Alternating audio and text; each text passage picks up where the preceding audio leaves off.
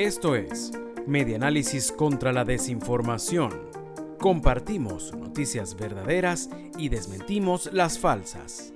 Más del 80% de las escuelas de Lara no están en condiciones para el inicio del año escolar.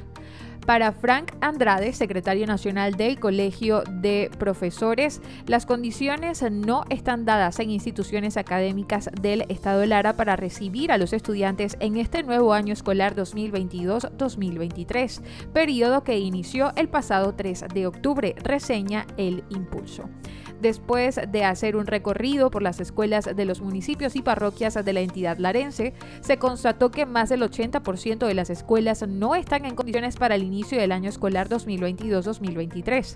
En su mayoría no hay materiales didácticos, laboratorios, carencia de agua y electricidad y además sin canchas deportivas. Esto lo comentó Frank Andrade.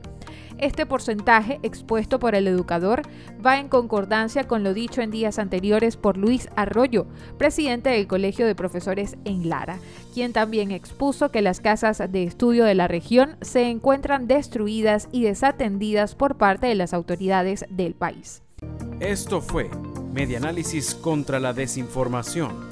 Síguenos en nuestras redes sociales, en Twitter e Instagram. Somos arroba medianálisis e ingresa a nuestra página web www.medianálisis.org.